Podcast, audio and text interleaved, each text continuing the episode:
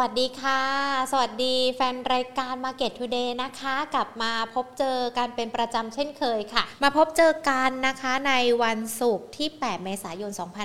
2564วันนี้เรายังคงมีการพูดคุยกับนักวิเคราะห์นะคะประเด็นในเรื่องของภาวะเศรษฐกิจที่ดูเหมือนจะถดถอยมันจะมีผลต่อในเรื่องของการลงทุนตลาดหุ้นไทยที่จะทำให้ปรับเพิ่มขึ้นหรือปรับลดลงด้วยหรือเปล่าเพราะถ้าดูสัญญาวันนี้ตลาดหุ้นก็มีการปรับตัวย่อลงไปนะคะก่อนที่จะมีการไปไล่เรียงประเด็นต่างๆกันค่ะขอบพระคุณธนาคารไทยพาณิชย์จำกัดมหาชนนะคะที่ให้การสนับสนุนรายการ Market Today ของเราด้วยคุณผู้ชมที่เข้ามากันแล้วนะคะไม่ว่าจะเป็นทั้ง Facebook หรือว่า YouTube นะคะสามารถคอมเมนต์เข้ามาทักทายพูดคุยกันได้นะคะเป็นเพื่อนกันตลอด1ชั่วโมงที่มีการพูดคุยกับนักวิเคราะห์กันจะถามตัวหุ้นหรือว่าจะแสดงความคิดเห็นเกี่ยวกับลงทุนพอร์ตของตัวเองเป็นยังไงกันบ้างนะคะก็มาเขียนกันในคอมเมนต์ได้นะคะมาดูกันสวัสดีค่ะคุณพีรพงษ์เข้ามากันแล้วด้วยนะคะส่วนทางด้านของ Facebook ใครที่เข้ามากันแล้วอย่าลืมกดแชร์ด้วยนะคะจะได้มีเพื่อนนักลงทุนท่านอื่นๆเข้ามาพูดคุยกับเรากันด้วยนะคะสวัสดีทุกๆท่านเลยที่เข้ามาติดตามรับชมรับฟังเราคุณนวราสวัสดีค่ะคุณธงชัยคุณวรรณพรคุณยินดีสวัสดีทุกๆท่านเลยนะคะอาจารย์วิชัยสวัสดีด้วยค่ะเข้ามาพูดคุยกันนะคะมาดูกันดีกว่าวันนี้ตลาดหุ้นเป็นยังไงกันบ้างโอ้โหวันนี้นะคะต้องบอกว่าหลังจากที่เมื่อวานนี้มีการปรับตัวร่วงลงไปค่อนข้างที่จะแรงทีเดียวนะคะช่วงเช้าวันนี้ดูเหมือนว่าจะบวกขึ้นมาได้แล้วปิดปรับตัวช่วงเช้านะคะเพิ่มขึ้นมา 2.64 จุดค่ะปิดกันไป 1,685.05 จุดมูลค่าการซื้อขาย 37,659 ล้านบาทวันนี้หุ้นไทยต้องบอกว่าอาจจะมีการรีบาวทางเทคนิคขึ้นมาได้หลังจากที่เมื่อวานนี้มีการปรับตัวล่วงลงไปค่อนข้างแรงนะคะซึ่งถ้ามาดูการเนี่ยวันนี้การซื้อขายก็ดูเหมือนว่าจะเป็นในกลุ่มของโรงพยาบาลกับท่องเที่ยวซะส่วนใหญ่ท่องเที่ยวเนี่ยฟื้นตัวขึ้นหลังจากที่มีการยกเลิกมาตรการตรวจโควิดแบบ RT-PCR ก็อาจจะทำให้นักท่องเที่ยวต่างชาติเนี่ยเข้ามาเพิ่มมากยิ่งขึ้นเข้ามาเที่ยวในบ้านเรามากขึ้นเพราะว่าเขามีการผ่อนคลายข้อจำกัดต่างๆแล้วด้วยนะคะก็เลยอาจจะเป็นส่งผลดีต่อในหุ้นกลุ่มท่องเที่ยวกันด้วยขณะเดียวกันวันนี้อีกหนึ่งตัวที่น่าสนใจก็น่าจะเป็นหุ้นอย่าง EA แหละที่ปิดตลาดมาเนี่ยราคาไม่เปลี่ยนแปลงแต่ว่ามูลค่าการซื้อขายมาเป็นอันดับหนึ่งเลยนะคะ 3,183.77 ล้านบาทนักลงทุนยังคงจับตาด้วยว่าทิศทางจะเป็นอย่างไรกันด้วยนะคะท่ามกลางสถานการณ์ความตึงเครียดระหว่างรัสเซียกับยูเครนส่วน5อันดับหลักทรัพย์อื่นๆนะมี OSP ที่มีการปรับตัวลดลงมา K-Bank มีการปรับตัวย่อลงมานะคะ JDF ก็ยังเพิ่มขึ้นต่อเนื่องจากเมื่อวานนี้ CPR ก็ปรับบวกขึ้นมาได้นะคะเช้าวันนี้ติดมา1ใน5อันดับหลักทรัพย์เพิ่มขึ้นมา 1.25 สตางค์มูลค่าการซื้อขายสำหรับ CPR 912ล้านบาทนะคะส่วนตัวอื่นๆนปตท CBG สผ JAS ก็มีการปรับตัวย่อลงไปด้วยนะคะวันนี้ดูเหมือนว่าอันดับหลักทรัพย์ที่ติดอันดับเนี่ยดูเหมือนจะมีการปรับตัวย่อลงไปด้วยนะคะเดี๋ยวประเมินทิศทางสถานการณ์กันกับนักลงทุนกันกับนักวิเคราะห์นะคะว่าทิศทางจะเป็นอย่างไรกันบ้างแต่ดูเหมือนว่าในเรื่องของการลงทุนในตลาดหุ้นเนี่ยยังคงเป็นประเด็นเป็นปัจจัยที่ต้องติดตามแต่ในเรื่องของภาวะเศรษฐกิจรวมไปถึงฐานะการเงินของบ้านเราของการคลังบ้านเราเนี่ยก็ยังคงมีเสถียรภาพแล้วก็ยังคงแข็งแกร่งกันอยู่ด้วยนะคะเพราะว่าล่าสุดมีการเปิดเผยจากทางด้านของ Moody's นะมีการคงอันดับความน่าเชื่อถือของเศรษฐกิจไทยแล้วก็มองว่านโยบายเศรษฐกิจของบ้านเรายังคงมีความแข็งแกร่งแต่ว่าในเรื่องของหนี้สาธารณะหนี้ครัวเรือนแล้วก็ปัจจัยการเมืองอาจจะยังเป็นประเด็นกดดันที่อาจจะทำให้เราต้องจับตากันด้วยนะคะทางด้านของสบน.มีการเปิดเผยนะคะว่า Moody's Investor's Suite เขามีการคงอันดับความน่าเชื่อถือของประเทศไทยอยู่ที่ระดับ Triple B+ นะคะแล้วก็มองความน่าเชื่อถือของประเทศไทยมีระดับเสถียรภาพมีสาระสำคัญก็คือเศรษฐกิจขนาดใหญ่ของประเทศไทยเนี่ยถือว่ามีขนาดใหญ่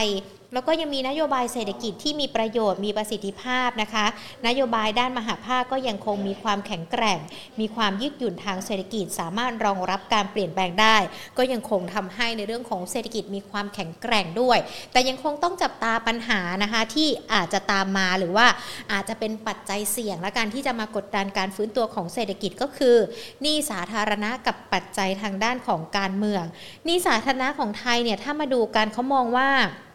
ถึงแม้ว่ามันจะมีความแข็งแกร่งแต่ว่าในช่วงที่ผ่านมาหรือว่าหลังจากนี้ไปอีกสักระยะหนึ่งเนี่ยภาครัฐก็ยังคงใช้นโยบายการคลังในการที่จะเข้ามากระตุ้นเศรษฐกิจการฟื้นตัวทางเศรษฐกิจด้วยก็อาจจะทำให้มีการใส่เม็ดเงินลงไปแล้วนี่มันก็อาจจะเพิ่มมากยิ่งขึ้นอันนี้ก็ยังคงเป็นประเด็นที่ยังคงต้องติดตามกันด้วยนะคะส่วนประเด็นความขัดแย้งระหว่างรัสเซียยูเครนที่เราติดตามกันมาสัก2เดือนแล้วเนาะที่ยังดูไม่มีทีท่าว่าจะสงบจะคลี่คลายหรือว่าจะมีข้อยุติการเจรจาอะไรก็ตามเนี่ยมันก็ยังคงมีข่าวทำให้เราติดตามกันได้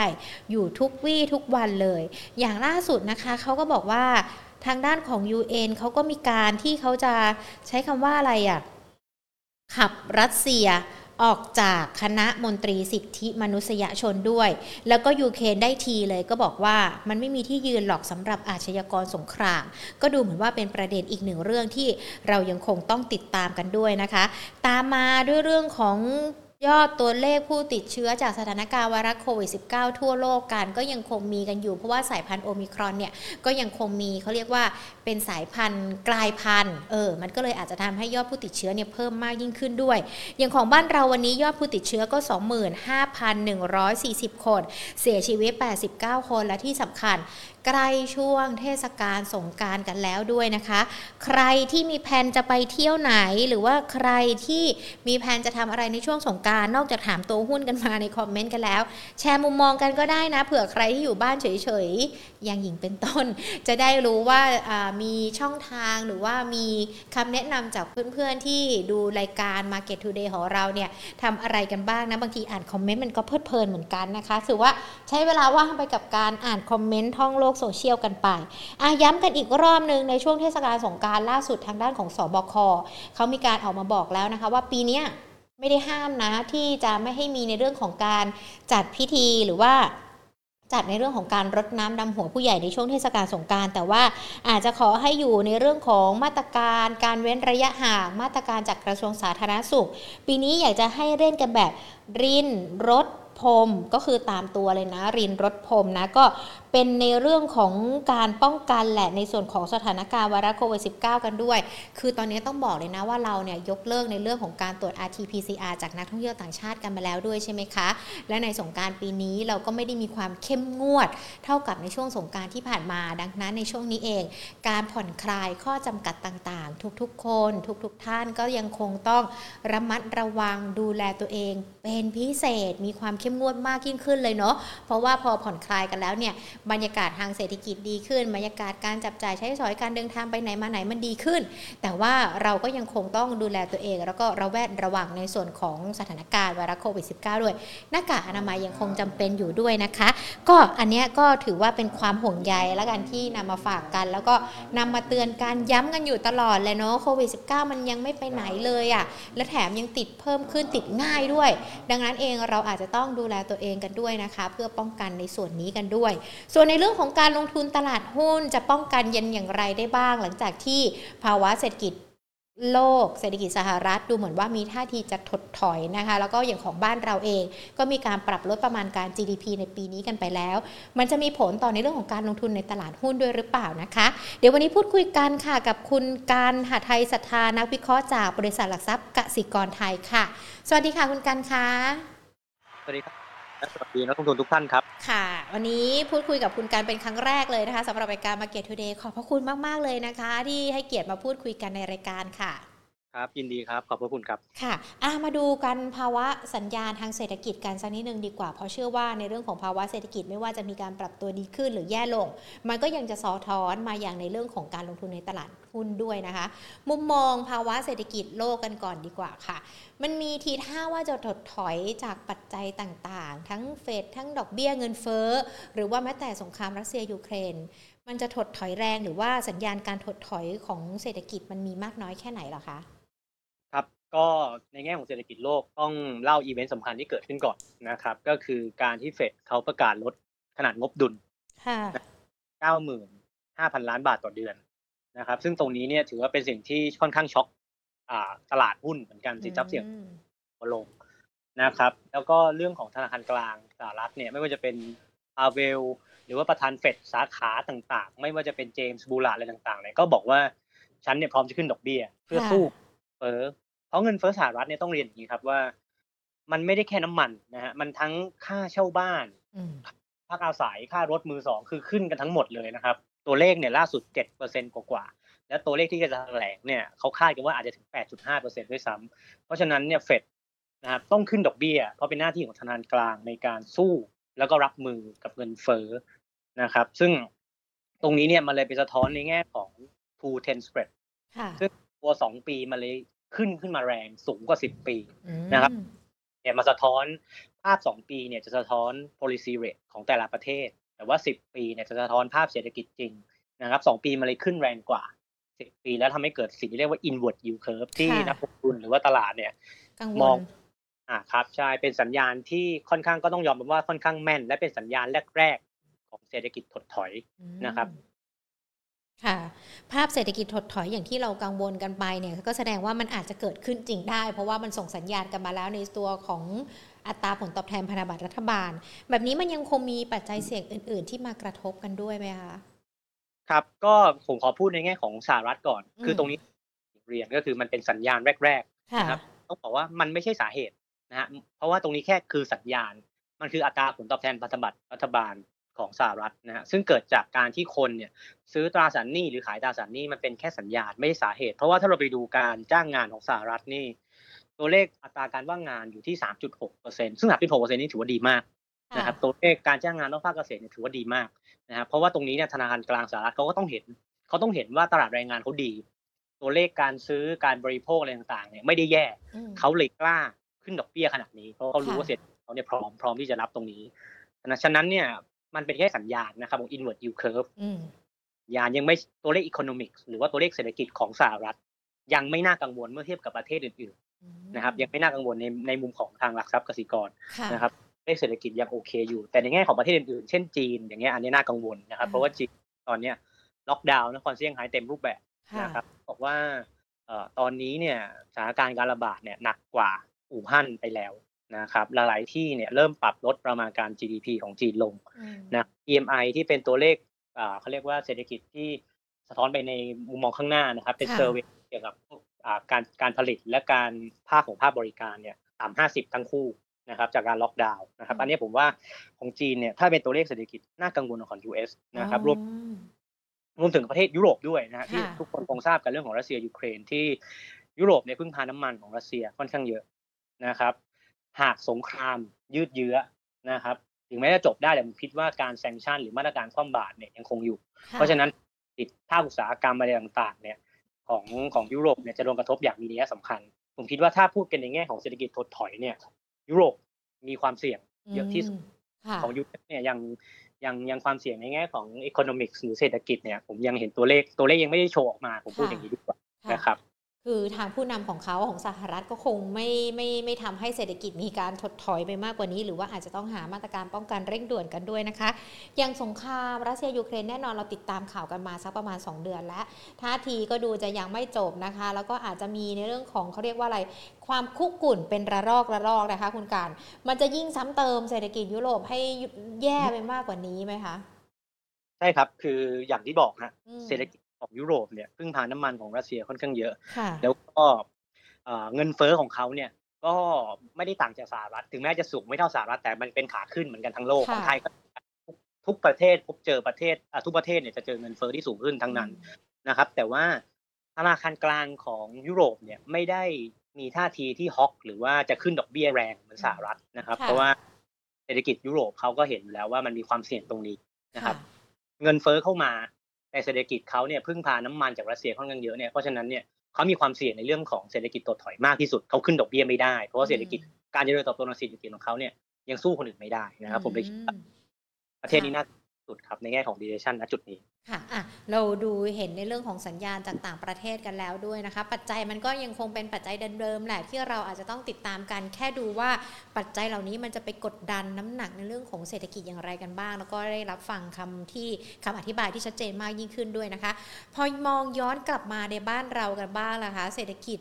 จะมีการปรับตัวย่อลงไปกันคือหลายสำนักและมีการปรับลดประมาณการ GDP กันด้วยนะคะเรามีมุมมองในเรื่องของภาวะเศรษฐกิจไทยยังไงกันบ้างคะครับผมขออนุญาตเล่าในแง่ของเศรษฐกิจไทยตรงนี้นิดนึงนะครับ พูดถึงเศรษฐกิจข้างนอกไปละสหรัฐจีนยุโรปคือของอื่นเนี่ยต้องยอมรับว่าของสหรัฐเนี่ยชัดเจนที่สุดเขาฟื้นมา21แต่ละเศรษฐกิจเขาฟื้นมาสักพักแล้วแต่ว่าของเราเนี่ยจะต่างจากคนอื่นนะครับถ้าเปรียบเหมือนเครื่องบินสหรัฐเขากำลังจะแลนดิ้งพึ่งค่ะโอเคค่ะของเราเนี่ยเพิ่งขึ้นเพราะว่าปีดีๆนะครับปีที่แล้วเศรษฐกิจไทยเนี่ยที่โตได้ 1% กว่าๆเนี่ยเขาส่งออกค่ะเขาออกเดียวเลยเพราะปีแล้วส่งออกเนี่ยดีทุกประเทศเพราะว่า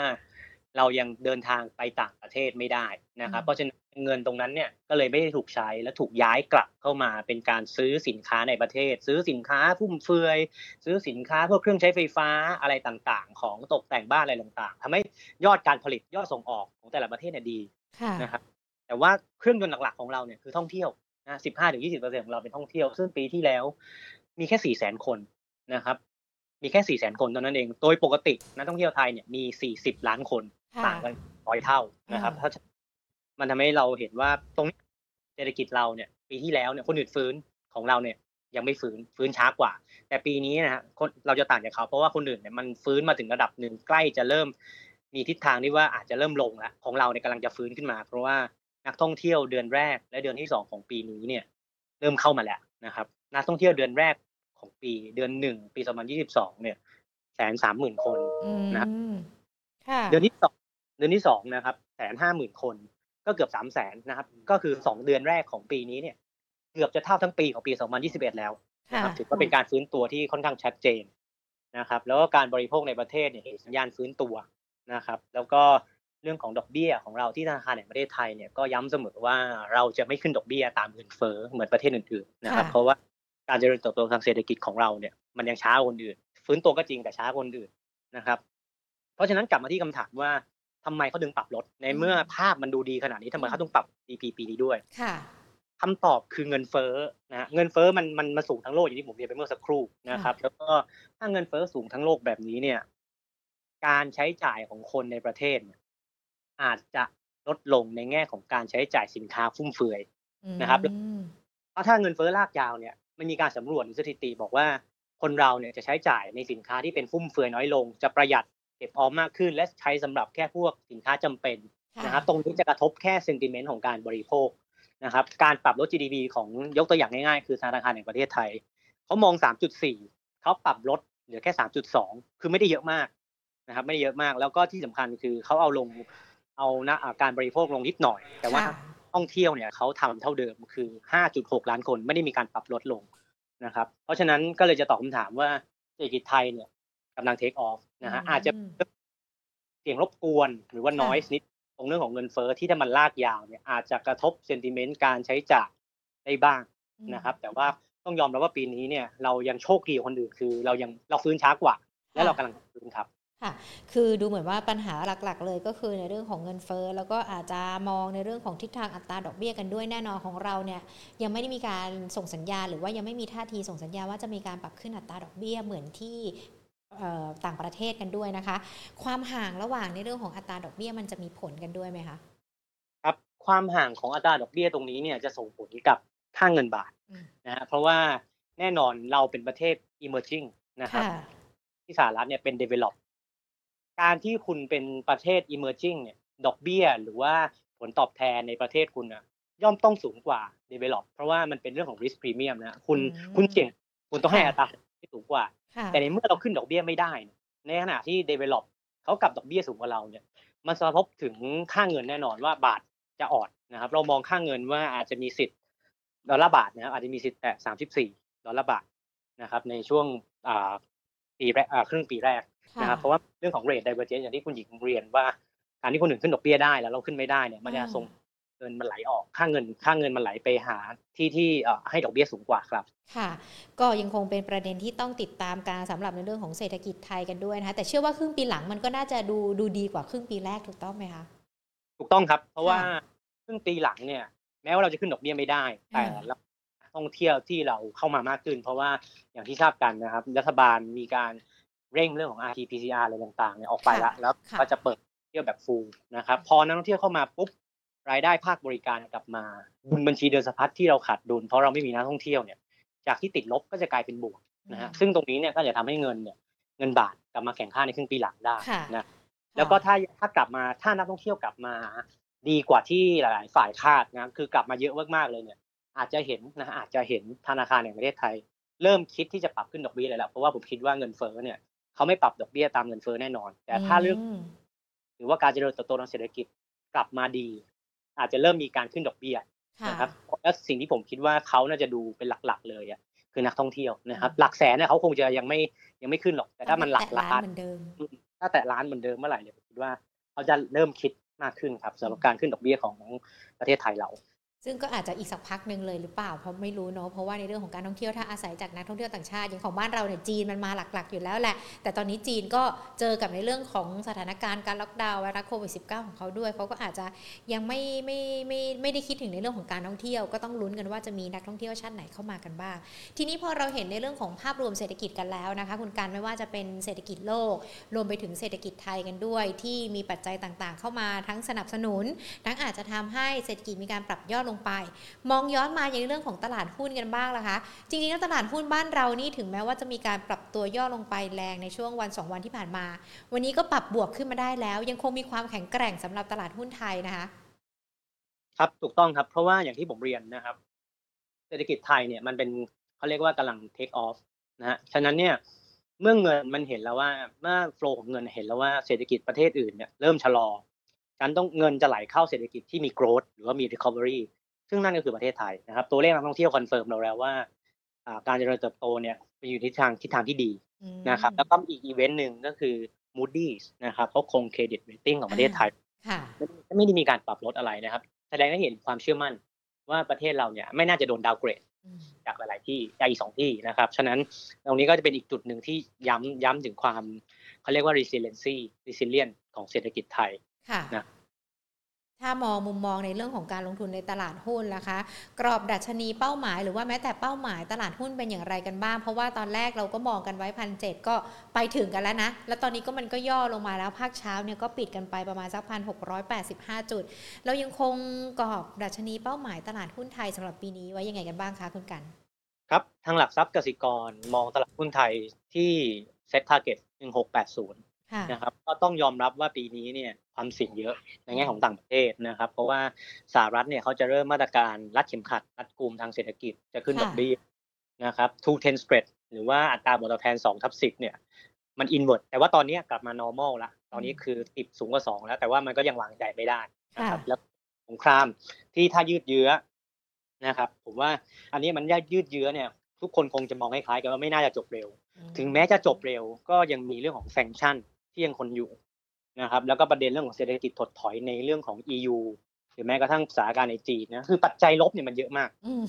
นะครับเพราะฉะนั้นไอ้ของเซตเนี่ยผมคิดว่าค่อนข้างจำกัดน่าจะไม่ได้มีอะไรที่ทำเป็นปัจจัยข้างนอกปัจจัยภายนอกเนี่ยไม่ได้ทำให้เซตปรับตัวขึ้นไปได้เพราะฉะนั้นเนี่ยถ้า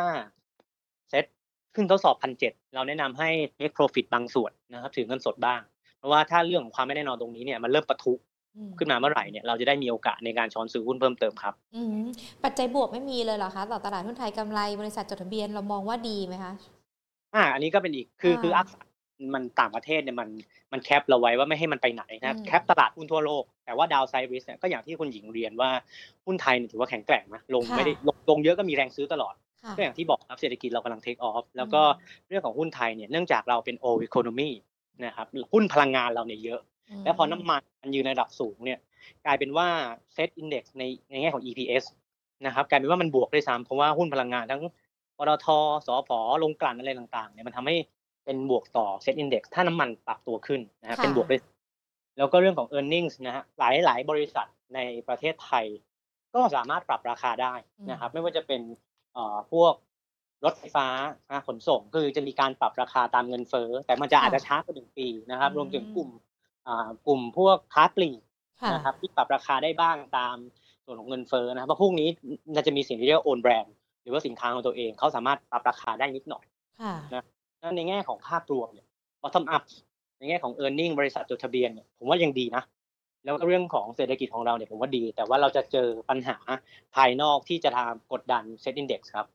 ค่ะถ้าอย่างนั้นเองเนี่ยพอเราเห็นภาพรวมชัดเจนมากขึ้นเกี่ยวกับตลาดหุ้นแล้วด้วยนะคะนักลงทุนจะต้องกำหนดธีมการลงทุนยังไงล่ะคะเพราะว่าถ้าดูกันมันก็จะมีทั้งธีมที่เป็นหุ้นปกป้องเงินเฟ้อป้องกันเงินเฟ้อกันด้วยหรือว่าแม้แต่การเก็งกำไรงบบริษัทจดทะเบียนกันด้วยธีมที่เหมาะสมสำหรับนักลงทุนในช่วงนี้ล่ะท่ามกลางตลาดที่ยังคงโดนปัจจัยจากต่างประเทศมากระทบกันอยู่ด้วยค่ะนักลงทุนกำหนดยังไงดีคะครับก็ภาพใหญ่นะครับผมว่าต่างประเทศเนี่ยความเสี่ยงเยอะเราจะเลี่ยง global play เราจะเลี่ยง export global play export ตอนนี้เราจะไม่เล่นตรงนี้เพราะว่าอย่างที่บอกอ่ะจีนล็อกดาวน์เนี่ยจีนคือกำลังซื้อของโลกเขาส่งออกอะไรต่างๆเนี่ยค่อนข้างเยอะเขาซื้ออะไรค่อนข้างเยอะแล้วเราส่งออกของเขาเนี่ยเป็น top 5 นะครับเพราะฉะนั้นเราควรจะเรียกกลุ่มต่างประเทศพวก export เพราะฉะนั้นภาพในการเล่นหุ้นปีนี้เนี่ยควรจะอยู่ในหุ้นที่เรียกว่า defensive นะเป็นสีโหมดแล้วก็เน้นในประเทศเป็นหลักเน้นหุ้นที่ส่งผ่านราคาได้คำว่าส่งผ่านราคาได้เนี่ยคือต้นทุนทุกบริษัทเนี่ยขึ้นหมดนะครับแต่ว่ามันจะมีบางบริษัทจดทะเบียนที่อย่างที่ผมเล่าให้ฟังเนี่ยจะสามารถปรับราคาขายขึ้นมาได้นะครับเพราะฉะนั้นกลุ่มแรกที่ผมชอบคือค้าปลีกนะค้าปลีกเนี่ยคือผมชอบทั้ง BJC แล้วก็ CPR นะฮะเหตุผลที่หนึ่งก็คือเศรษฐกิจในประเทศเนี่ยฟื้นตัวนะครับที่2คือยอดขายสาขาเดิมหรือว่า same store sales growth เนี่ยในไตรมาส1เนี่ยเราคิดว่าน่าจะเป็นบวกน่าจะเห็นบวกเกือบหมดเลยทั้งค้าปลีกนะครับเพราะว่าตัวชัดเจนแล้วก็3นี่คือเรื่องของสินค้านะครับ CBR กับ BJC เนี่ยสินค้าเขาจะเป็นเรียกว่า staple หรือว่าสินค้าจำเป็นนะครับไม่ใช่สินค้าฟุ่มเฟือยเป็นสินค้าที่ซื้อง่ายขายคล่องนะฮะเพราะฉะนั้นถ้าเงินเฟ้อไม่ลงเงินเฟ้อไทยไม่ลงแล้วทำให้แบบว่าคนเนี่ยไม่อยากใช้จ่าย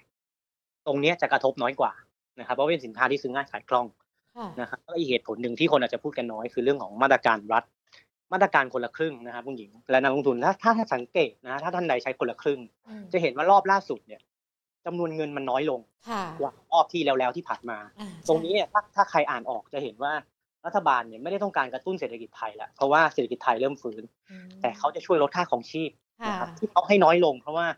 เขาจะช่วยลดค่าของชีพและให้เยอะมากขึ้นคือลดจำนวนเงินลงแต่ให้หลายๆคนและให้หลายๆรอบนะครับเพราะฉะนั้นเนี่ยตรงนี้เนี่ยมันจะเป็นบวกอ่อนๆกับกลุ่มค้าปลีกเพราะว่าคนละครึ่งเนี่ยแน่นอนมันมาแย่งส่วนแบ่งการใช้จ่ายในเซเว่นในบิ๊กซีอะไรต่างๆมันจะมีส่วนหนึ่งที่มาแย่งนะครับเพราะฉะนั้นการที่จำนวนเงินมันลดลงมันจะเป็นบวกกับเขาอ่อนๆนะครับเพราะฉะนั้นผมเลยชอบกลุ่มค้าปลีกเป็นกลุ่มแรกค่ะเดี๋ยวขออนุญาตสอบถามตัว BJC กับ CPR มองแนวรับแนวต้านยังไงคะเอาตัว CPR ก่อนก็ได้ค่ะผมเข้าใจว่าเดี๋ยวสักครู่นะครับผมเปิดตรงกราฟนิดนึง CPR 67วันนี้ขึ้นมาค่อนข้างรุนแรงนะครับว่าผมคิดว่าแนวรับสำคัญจะอยู่ประมาณ65ครับผมว่า65เนี่ยคือต้องบอกว่า CPR เนี่ย2ปีที่ผ่านมาไม่ได้เพอร์ฟอร์มเลยนะฮะไม่ได้ขึ้นอะไรกันแบบว่าเหมือนกลุ่มอิเล็กทรอนิกส์หรือว่าอะไรต่างๆเพราะว่าอย่างที่บอกเศรษฐกิจเราฟื้นช้านะฟื้นช้าคนอื่นแล้วปีนี้เนี่ยมันเป็นปีที่ค่อนข้างเอื้อต่อหุ้นในประเทศนะครับเพราะฉะนั้นเนี่ยผมคิดว่าถ้าย่อลงมาเนี่ย65บวกลบตรงนี้เนี่ยซื้อได้นะครับแล้วราคาเป้าหมายเนี่ยเราให้71บาทนะครับ71บาทแล้วตัว BJC ล่ะคะ BJC เดี๋ยวสักครู่นะครับได้เลยค่ะผมมีอีกประเด็นของ BJC นะครับอีกประเด็นของ BJC ก็คือว่าผู้บริหารเนี่ยตั้งเป้าหมายค่อนข้างที่จะ aggressive นะครับแล้วก็มีโอกาสที่จะเข้าคำนวณเซ็ต100เซ็ต50นะครับต้องดูว่าตรงนั้นเนี่ยมันจะไปถึงตรงนั้นได้ช่วงไหนนะผม BJC นะครับลงมาที่30บาทเนี่ยก็เริ่มสร้างฐานไซด์เวย์ละแล้วตอนนี้ก็ขึ้นมา 35.75 ผมคิดว่าถ้านักลงทุนคนไหนท่านไหนที่รอได้นะอาจจะประมาณ 34.5 ที่เป็นแนวรับที่ตอนตกที่โตไปเมื่อประมาณ 2-3 อาทิตย์ที่ผ่านมานะครับแต่ว่าผมว่าตรงนี้ก็ราคานี้ก็ถือว่าไม่ได้แพงครับยังไม่แพงเนาะแล้วราคาเป้าหมายของตัวนี้ล่ะคะ BJC เดี๋ยวสักครู่นะครับผมเช็คกันค่ะคู่ครับเป็นแนวทางสำหรับคุณผู้ชมคุณผู้ฟังเลยนะคะที่รอหุ้นในกลุ่มค้าปลีกทั้ง BJC แล้วก็ CPR ที่เรามีตัวแนวรับแนวต้านให้กันด้วยนะคะเพื่อประกอบการตัดสินใจในการลงทุนซึ่งจริงๆแล้วมีคุณผู้ชมสอบถามมาในกลุ่มค้าปลีกเป็นตัวอื่นๆด้วยเดี๋ยวอาจจะขอสอบถามคุณกันในช่วงท้ายนะคะว่ามองตัวอื่นยังไงกันบ้างนะคะได้ครับคือค้าปลีกตัวอื่นๆเนี่ยเช่นกลุ่มอื่นที่เป็น Home Improvement นะผมขอราคาเป้าหมาย BJC นะครับราคา42บาทนะครับเราแนะนำครับผมค่ะสำหรับคลาสสิกตัวอื่นๆเช่นพวก Home Improvement นะ Home Pro Global Do Home นะครับอันนี้ก็ต้องบอกว่าไตรมาส1เนี่ยเป็น seasonal high ของเขานะเพราะว่าไตรมาส1เนี่ยเป็นไตรมาสที่มีการซ่อมแซมบ้านอะไรกันมากนะการก่อสร้างถือว่าค่อนข้างเยอะเพราะว่ามันไม่ใช่หน้าฝนนะอันที่1อันที่2กลุ่มนี้เนี่ยถ้าเป็น Global กับ Do Home เนี่ยจะอยู่ต่างจังหวัดเพราะฉะนั้นหุ้นพวกนี้จะมีความเกี่ยวข้องกับรายได้ภาคเกษตรหรือสิ่งที่เรียกว่าฟาร์มอินคัมค่อนข้างเยอะนะครับเมื่อกี้เราคุยกันถึงเรื่องรัสเซียยูเครนนะครับรัสเซียยูเครนเนี่ยนอกจากจะทำให้น้ำมันขึ้นมันยังทำให้คอมโมดิตี้ตัวอื่นขึ้นไปด้วยข้าวสาลีราคาข้าวยางอะไรต่างๆขึ้นหมดเลยเพราะฉะนั้นเนี่ยตรงนี้เนี่ยจะดีกับรายได้ภาคเกษตรของไทยนะครับผมดูตัวเลขล่าสุดเนี่ยฟาร์มอินคัมเดือน2บวก 9% year-on-year ยังบวกอยู่และทิศทางของเดือน3เนี่ยผมว่าน่าจะ positive นะครับน่าจะเป็นในทิศทางขาขึ้นเช่นเดียวกันเพราะฉะนั้นตรงนี้เนี่ยจะเป็นบวกกับทาง Global กับ Do Home แล้วก็ Home Pro ครับจากรายได้ตัวแล้วก็เป็นเรื่องของ seasonal effect ก็คือไตรมาส1จะเป็น season high ของเขาครับค่ะก็มาในกลุ่มค้าปลีกเป็นกลุ่มแรกนะคะที่วันนี้คุณการเลือกมายังมีกลุ่มอื่นๆหรือตัวอื่นๆด้วยมั้ยคะครับผมยังมีอีก2กลุ่มนะครับกลุ่มที่2ที่ผมชอบคือโรงพยาบาลนะครับผมชอบโรงพยาบาลที่เน้นนักท่องเที่ยวนะครับก็2ตัวใหญ่ก็คือบรรลุราชกับ BDMS นะครับต้องบอกว่าทางกลุ่มโรงพยาบาลเนี่ยเป็นกลุ่มที่ defensive นะครับหลบเรื่องของปัจจัยลบของเรื่องของ noise สงครามการขึ้นดอกเบี้ยอะไรได้พอสมควรนะครับและอย่างที่เรียนไปคือนักท่องเที่ยวเนี่ยโมเมนตัมกลับมาค่อนข้างดีนะครับถ้าแค่2เดือนเนี่ยได้เกือบ 280,000 แล้วจากปีที่แล้วที่มีแค่ 400,000 คนเองนะครับเพราะทิศทางการกลับเข้ามาของนักท่องเที่ยวเนี่ยยิ่งเยอะเท่าไหร่ยิ่งดีกับเขานะครับก็จะเป็นอีกกลุ่มนึงที่น่าสนใจก็คือโรงพยาบาลนะครับแล้วก็ด้านนักลงทุนสังเกตเนี่ยเมื่อวานผมเข้าใจว่าวันที่เฟดแถลงเรื่องของ QT แล้วหุ้นลงมาแรง BDMS กับ BH ลงไม่ได้แรงเลยเป็นอีกกลุ่มนึงที่สนใจในแง่ของ defensive ครับค่ะตัวบำรุงราษฎร์ BH กับ BDMS ขอเป็นแนวรับแนวต้านให้นักลงทุนประกอบการตัดสินใจด้วยได้ไหมคะได้เลยครับสักครู่นะครับเดี๋ยวเปิดชาร์ตสักครู่ครับค่ะ BH ตอนนี้ราคาอยู่ที่ประมาณ160บวกลบนะครับเพราะฉะนั้นเนี่ยแนวรับที่ผมดูตีกราฟดูจาก EMA 50กับ200เนี่ยผมคิดว่าประมาณ153.5 นะครับเพราะ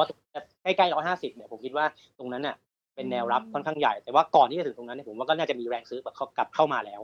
นะครับดูเหมือนค่ะเชิญค่ะเชิญอีกตัวนึงเลยค่ะส่วน BDMS นะครับตรงนี้เนี่ยผมคิดว่า25เนี่ยคือมันก็ขึ้นมาจากตรงแถว22 23นะฮะคือตรงนี้25เนี่ยคิดว่าต้องเรียกว่าเป็นหุ้นเปลี่ยนหลักแล้วกันเพราะว่า25เวลาขึ้นมันขึ้น25สลึงนึงอ่ะ25สตางค์แต่เวลามันลงเนี่ยมันจะเป็น 24.9 8.7 เพราะฉะนั้นเนี่ยตรงเนี้ยมันจะเป็นสิ่งที่เรียกว่าแนวรับที่ค่อนข้างใหญ่ๆเพราะว่าเวลาในแง่ของคนที่ซื้อนะครับเวลาเขาซื้อเนี่ยเขาขึ้นช่องนึงเขาได้25สตางค์แต่เวลาเขาแพ้เนี่ยเขาเหลือแค่10ลงทีละ10 10 10เพราะฉะนั้นเนี่ยตรงนี้ถือว่าเป็นแนวรับที่ค่อนข้างใหญ่นะครับเพราะฉะนั้นราคา25ตรงนี้อาจจะซื้อไม้หนึ่งได้แต่ถ้าหลุดลงมาเนี่ยอาจจะซื้อเพิ่มนะครับสำหรับ BDMS ค่ะแล้วอีกกลุ่มนึงล่ะคะครับกลุ่มสุดท้ายของผมมีเกินไปแล้วก็คือเรื่องของกลุ่มขนส่งนะครับผมชอบ BEM ค่ะที่ผมชอบ BEM เนี่ยเพราะว่าจำนวนผู้โดยสารนะฮะทั้งรถไฟฟ้านะครับแล้วก็ทางด่วนเนี่ยถือว่าเป็นในทิศทางขาบวกนะฮะจำนวนผู้โดยสารหรือทราฟฟิกเนี่ยดีขึ้นตลอดนะครับแล้วคิดว่า second half น่าจะดีขึ้นนะครับแล้วก็ผมมีตัวเลขน่าสนใจก็คือผมได้มีการไปศึกษานะครับเรื่องของราคาน้ำมันดีเซลที่เพิ่มขึ้นอย่างที่ทุกคนทราบนะน้ำมันตรงนี้มันแพงผมเลยอยากรู้ว่าไอ้น้ำมันที่แพงเนี่ยมันกระทบการขึ้นทางด่วนหรือเปล่าเพราะว่ามันอาจจะบางคนอาจจะคิดว่าเอ้ยน้ำมันแพงฉันไม่ขึ้นทางด่วนแล้วฉันอะไรนานาผมไปทำสถิติมานะครับแล้วเห็นว่ายอดน้ำมันดีเซลหรือน้ำมันดิบที่ขึ้นเนี่ยมันไม่ได้วิ่งไปด้วยกันกับยอดทางด่วนนะฮะ correlation หรือค่าสหสัมพันธ์เนี่ยแค่ประมาณ 0.19 หรือ 19% นึงคือหมายความว่าไม่ได้มีความเกี่ยวข้องกันอย่างมีนัยสำคัญนะครับแล้วเราสอบถามกันทางนักวิเคราะห์ที่ดูหุ้น BEM เนี่ยเขาก็เห็นเหมือนกันนะครับเพราะว่าการขึ้นทางด่วนเนี่ยแม้ว่าน้ำมันจะแพงเท่าไหร่ทุกคนก็ยังต้องถ้าใครต้องการใช้รถเนี่ยต้องการขึ้นก็ต้องขึ้นเหมือนเดิมนะครับแล้วก็เรื่องของตรงนี้เนี่ยมันเป็นเรื่องของอุปสงค์หรือว่าดีมานด์การเดินทางมากกว่าในเรื่องของซัพพลายในเรื่องของคอสก็คือราคาน้ำมันนะครับเพราะฉะนั้นราคาน้ำมันที่ขึ้นเนี่ยไม่กระทบเขานะครับแล้วก็อันที่3ที่ผมเคยพูดไปเมื่อสักครู่คือกลุ่มนี้เป็นกลุ่มที่ปรับราคาได้การ การขึ้นราคาของรถไฟฟ้าหรือว่าทางด่วนอะไรต่างๆเนี่ยการปรับอัตราแฟร์ของเขาเนี่ยมันจะมีส่วนหนึ่งในการคำนวณเนี่ยเป็นเงินเฟ้อพื้นฐานนะครับเพราะฉะนั้นยิ่งเงินเฟ้อขึ้นเขาจะปรับราคาตามตรงนี้ได้แต่อาจจะช้ากว่าแบบปีนึงอะไรเงี้ยครับอาจจะเห็นในตัวเลขของไตรมาส1 2023ครับผมค่ะอันนี้ก็จะเป็นหุ้นที่เป็นธีมที่เข้าไปลงทุนได้ในช่วงนี้แล้วก็รอจังหวะมีการปรับตัวย่อลงมาแล้วก็ค่อยๆทยอยเก็บทยอยซื้อตามที่คุณกันแนะนำถูกต้องไหมคะใช่ครับผมตรงนี้เนี่ยเบมผมดูราคาผมว่าตรงนี้ก็ค่อนข้างvaluation ค่อนข้างถูกนะครับ 8.5 แต่ว่าถ้านักลงทุนท่านใดเนี่ยเป็น risk averse หรือว่าอยากจะเซฟหน่อยผมว่าประมาณ8ต้นๆครับ85 10ก็ถือว่าเป็นราคาที่น่าสนใจค่ะแล้วถ้าในช่วงนี้เราจะมองหาท็อปพิกเด่นๆสำหรับในช่วงที่จะซื้อก่อนช่วงสงกรานต์หยุดกัน3วันมันยังพอมีไหมคะหรือว่าในช่วงนี้อาจจะถือเงินโฮกันไว้ก่อนรอหลังสงกรานต์แล้วค่อยมาดูกันอีกรอบนึงผมว่าถ้าจะใครที่ต้องการจะซื้อผมคิดว่าก็อาจจะเน้นเป็นค้าปลีกไปก่อนก็ได้ครับเพราะว่าต้องยอมรับว่าอัพไซด์หรือว่าอีเวนต์ที่เข้ามาเด่นๆจากนี้เนี่ยอาจจะไม่ได้เยอะอาจจะมีเรื่องนึงก็คือเรื่องของการลดเรื่องของ RT-PCR ทำให้นักลงทุนเยอะหุ้นมันก็ขึ้นมาพอสมควรแล้วเพราะฉะนั้นเนี่ยผมคิดว่าเศรษฐกิจเวลามันฟื้นเนี่ยถ้านักลงทุนจำได้เนี่ยหุ้นแบงก์หรือกลุ่มอสังหาเนี่ยมันวิ่งกันมาก่อนละพวกนี้คือจะเป็นกลุ่มที่เขาเรียกว่า high beta นะครับเวลาเศรษฐกิจฟื้นเนี่ยสองตัวนี้จะวิ่งแรงที่สุดเพราะเป็นกลุ่มว่าหุ้นวัฏจักรแรกๆนะครับพอหุ้นวัฏจักรกลุ่มแรกๆพวกนี้วิ่งเสร็จแล้วเนี่ยต่อไปเขาจะเล่นหุ้นกลุ่ม economy แถว2ก็คือค้าปลีกนะครับเพราะว่าพอสงกรานต์ปุ๊บเนี่ยอีกเหตุผลนึงก็คือการจับจ่ายใช้สอยมันจะเยอะขึ้นนะครับก็ค้าปลีกก็เป็นอีกตัวที่น่าสนใจนะครับของ CPR BJC รวมถึง Home Improvement ที่มันยังมีเรื่องของรายได้ภาคเกษตรที่ผมเรียนว่ายังดีอยู่จากราคาผลผลิตที่ขึ้นตามเรื่องของสงครามรัสเซียยูเครนครับค่ะก็เป็นในเรื่องของภาพรวมแล้วก็ธีมการลงทุนแล้วก็หุ้นเด่นแนะนำนะคะที่วันนี้คุณการนะคะนำมาฝากกันคุณการคะมีคุณผู้ชมที่ดูทั้ง Facebook แล้วก็ YouTube ไลฟ์สดของเราในขณะนี้นะผ่านทาง Money and Banking Channel มีคำถามมาเป็นตัวหุ้นหลากหลายตัวเลยนะคะที่อยากจะให้คุณการช่วยดูให้นักลงทุนสักนิดนึงนะคะว่ามันจะไปต่อได้ไหมหรือว่าภาพรวมจะเป็นอย่างไรกันบ้างนะคะถ้าดูได้หรือว่าถ้าสามารถบอกคำตอบกับนักลงทุนได้นะคะก็เดี๋ยวพูดคุยกันนะคะอย่างคุณทอมเนี่ยสอบถามมาตัวหุ้น SCC ค่ะตัวนี้คุณการมองยังไงคะคือ SCC เนี่ยมันราคามันลงมาค่อนข้างเยอะนะครับถึงแม้ว่าจะเป็นหุ้นใหญ่แต่ว่ามันโดนกระทบจากเรื่องของราคาน้ำมันเพราะว่าตรงนี้เนี่ยเป็นกลุ่ม anti commodity นะครับ SCC เนี่ยมันมีเรื่องของราคาน้ำมันดิบเป็นต้นทุนนะครับมันเลยลงแต่ผมคิดว่านะครับเรื่องของราคาน้ำมันดิบเนี่ยมันหลุด100เหรียญลงมาแล้วนะครับแล้วคนก็คิดว่าไอ้ที่ขึ้นไป100กว่าเหรียญตรงนั้นเนี่ยอาจจะเห็นยากแล้วเพราะฉะนั้นเนี่ย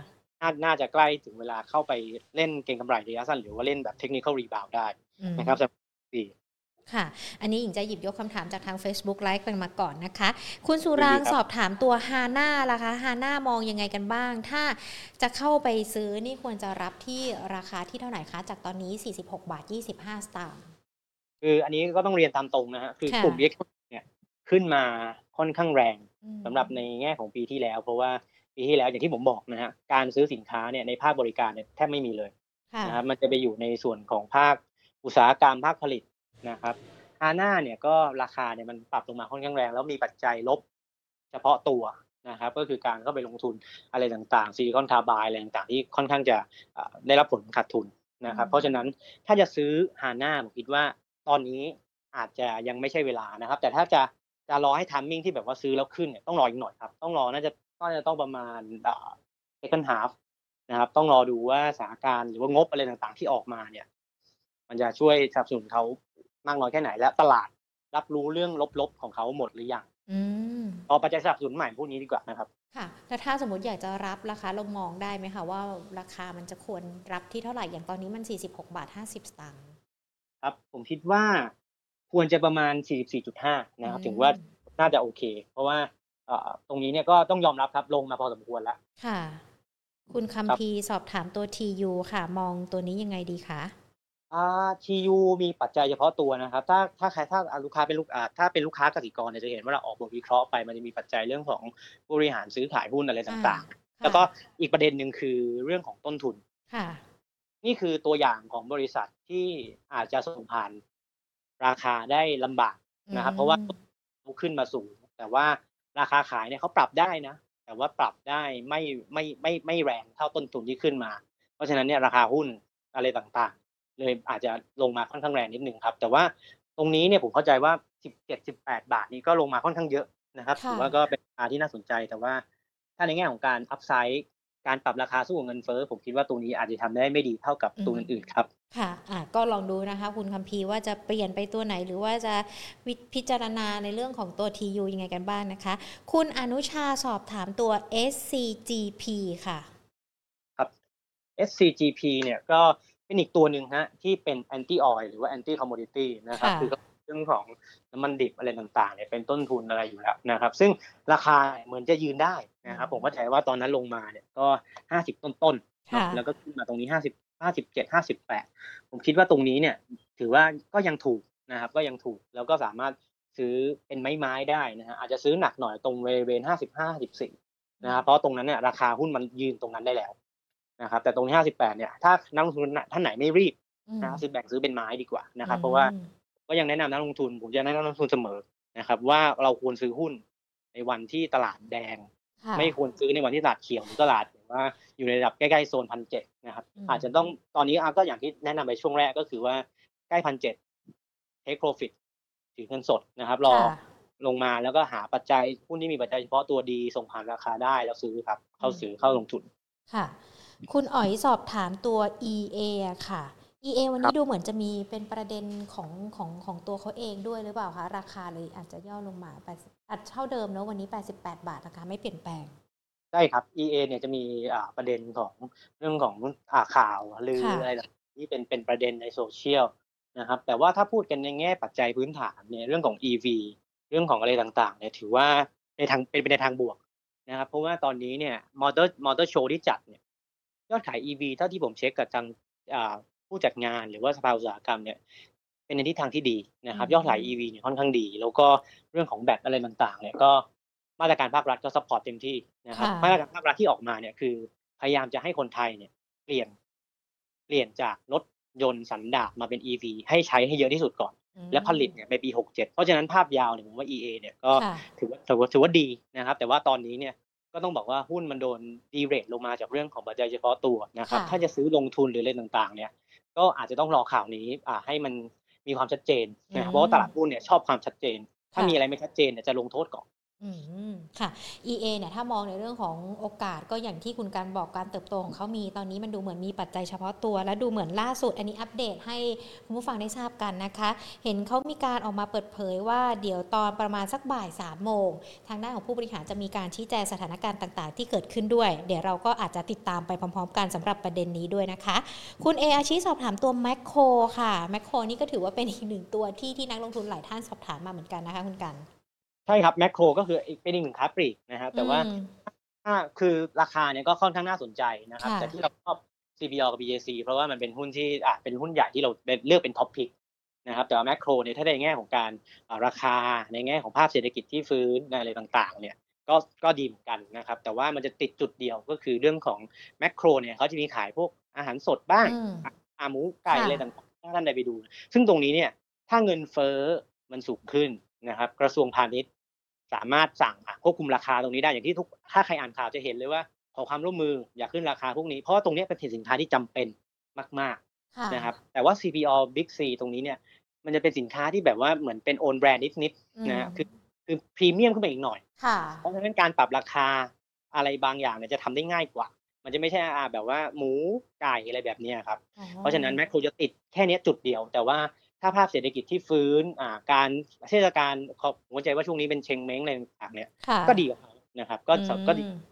และภาพของเจมส์ซอลเซลล์โกรทก็ยังเป็นโพซิทีฟครับดูการขึ้นของแมคโครมันค่อนข้างจะหนืดๆหน่วงๆแล้วก็อาจจะแบบย่อลงมากันด้วยกันเยอะเหมือนกันนะคะสำหรับแมคโครจากราคาที่ IPO กันด้วยนะคะก็ลองดูมันมีตัวอื่นๆที่น่าสนใจที่เราแนะนำกันไปในกลุ่มนี้กันด้วยค่ะคุณจิรกิจสอบถาม AAV จะกลับมา3บาทได้ไหมคะ AAV เนี่ยก็ต้องบอกว่าเป็นก็อย่างที่ผมบอกเป็นหนึ่งในหุ้นท่องเที่ยวที่รับข่าวเรื่องของการเปิดประเทศอะไรต่างๆเนี่ยเข้าไปนะครับซึ่งถ้าจะบอกว่ากลับไป3บาทได้ไหมเนี่ยผมว่าตัวนี้ก็เล่นกันproxy ง่ายๆนะก็คือตัวเลขนักท่องเที่ยวต่างชาติมันจะมีตัวเลขรายเดือนนะครับแบงก์ชาติ สมมุติวันเดือนนี้เป็นเดือน3ใช่มั้ยเดือน4ใช่มั้ยฮะก็จะมีการแถลงตัวเลขเดือน3เนี่ยช่วงประมาณวันที่25ถึง29นะครับคือก็จะแถลงแหลกไป1เดือนนะฮะถ้านักท่องเที่ยวกลับมาดีผมว่าหุ้นท่องเที่ยวเนี่ยมีโอกาสกลับไปยืนระดับก่อนโควิดก็ต้องรอตัวเลขนักท่องเที่ยวตัวเลขเดียวเลยก็คือจับตาอย่างที่เราคุยกันตั้งแต่ตอนต้นเลยเนาะว่าตัวเลขนักท่องเที่ยวมันจะเข้ามาตามที่คาดการณ์กันไว้ได้หรือไม่นะคะเพราะว่าถ้าเข้ามาได้เนี่ยมันก็จะเอื้อในหุ้นที่เกี่ยวข้องกับการท่องเที่ยวแล้วก็สายการบินกันด้วยขออีก2ตัวนะคะที่คุณผู้ชมสอบถามมาค่ะ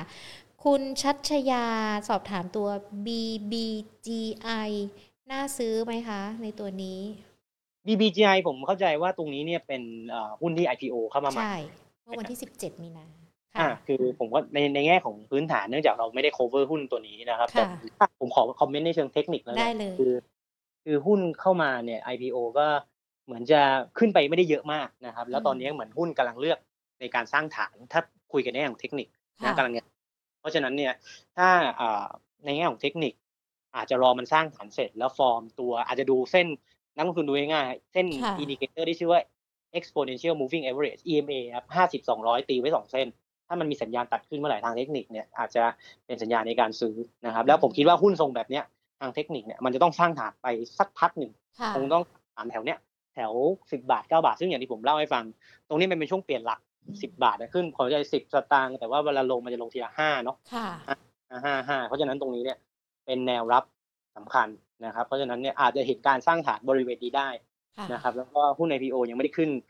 ค่อนข้างรุนแรงก็อาจจะรอมาสร้างฐานก่อนนะครับค่ะขอปิดท้ายคำถามที่คุณเอกนะคะ OSP ทำไมวันนี้ลงเยอะจังเลยล่ะคะ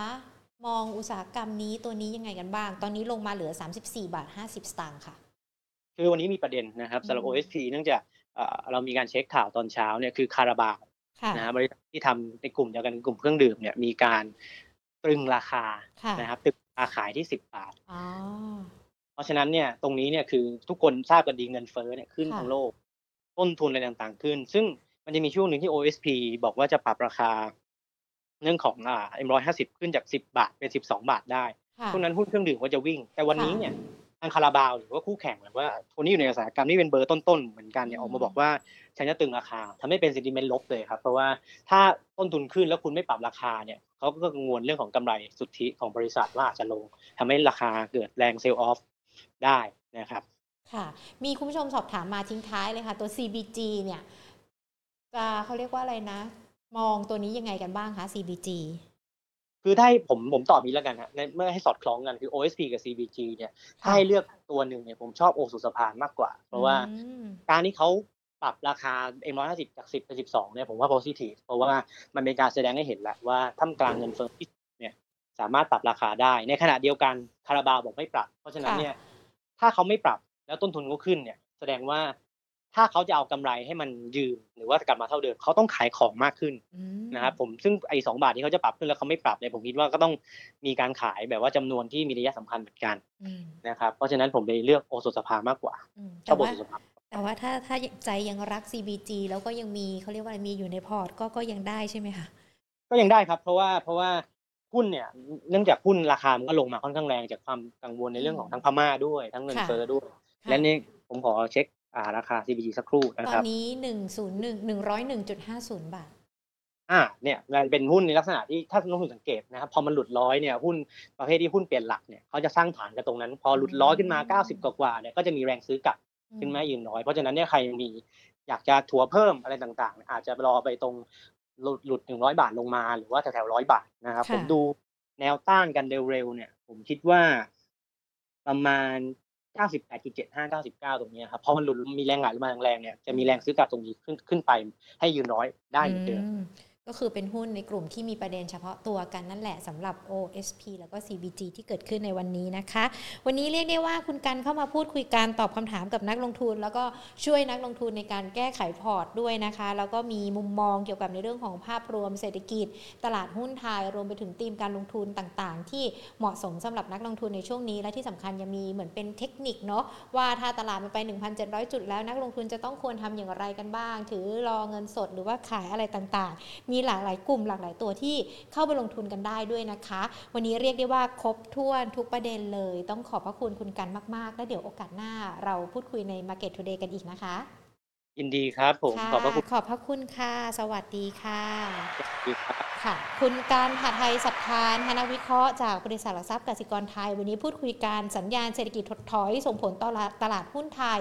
ร่วงหรือรอดคือจริงๆแล้วคุณการอธิบายเลยนะว่าไอ้สัญญาณเศรษฐกิจถดถอยเนี่ยทั้งสหรัฐยุโรปจีนรวมไปถึงประเทศไทยมันเป็นอย่างไรกันบ้างแล้วมันมีผลย้อนเข้ามาต่อในเรื่องของการลงทุนในตลาดหุ้นไทยอย่างไร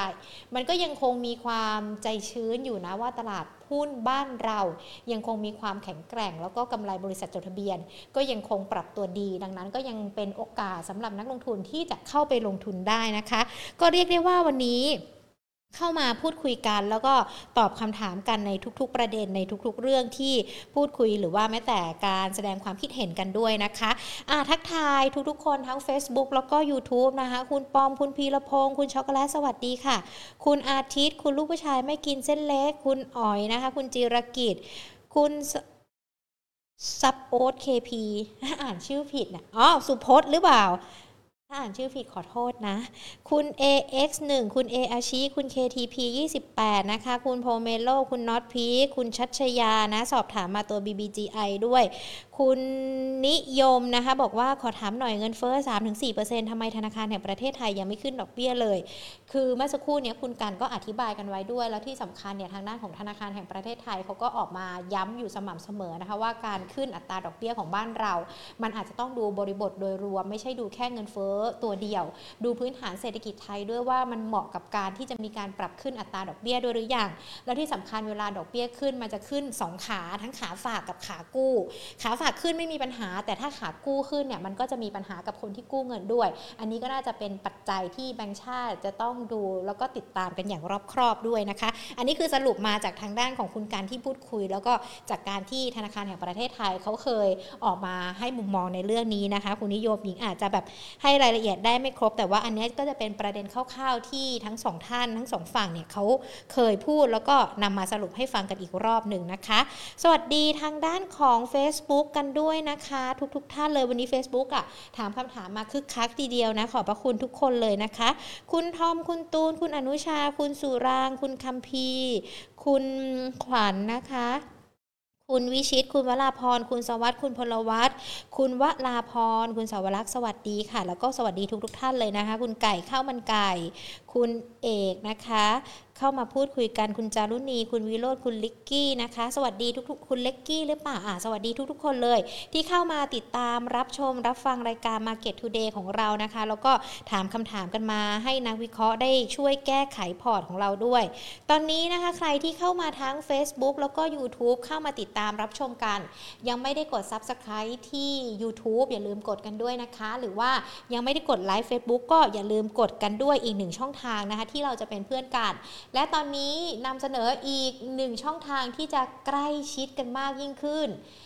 ไลน์ของเรานะคะ @Market Today พิมพ์ตัวเล็กเลยไปที่ช่องเพิ่มเพื่อนนะคะมีตัวแอดแล้วก็ Market Today กดเพิ่มเพื่อนกันเข้ามาเลยหรือว่าจะสแกน QR Code ที่มุมจอก็ได้นะคะเวลาที่เรามีข้อมูลข่าวสารหรือว่ามีข้อมูลเกี่ยวกับนักวิเคราะห์มีหุ้นแนะนำมันก็จะเด้งไปเตือนที่ไลน์ของท่านเลยนะคะก็จะยิ่งสะดวกสบายรวดเร็วในการรับข้อมูลข่าวสารทางการลงทุนที่เป็นประโยชน์มากยิ่งขึ้นด้วยนะคะดังนั้นอยากจะให้ทุกๆคนเลยเนี่ยเชิญชวนมาเป็นเพื่อนกันใน LINE แอดของเรานะคะ Market Today เป็นเพื่อนกันนะคะแล้วก็จะมีสาระดีๆมาฝากกันด้วยนะคะส่วนคุณผู้ชมที่สอบถามมาแล้วก็ข้องใจเกี่ยวกับตัว EA แล้วเมื่อกี้สักครู่นี้หญิงบอกกันไปว่าเดี๋ยวอัปเดตให้ฟังก็คือเขามีการเปิดเผยการจากทางด้านของมีการรายงานข่าวนะคะเพราะเขาบอกว่าช่วงบ่าย3เนี่ยเดี๋ยวจับตากันเลยทางผู้บริหารของ EA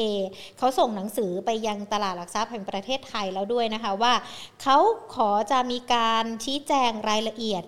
การดำเนินงานโครงการต่างๆของบริษัทเช่นโครงการรถไฟฟ้าที่จังหวัดนครสวรรค์ที่ลำปางนิคมอุตสาหกรรมบูเทคซิตี้จังหวัดฉะเชิงเทรา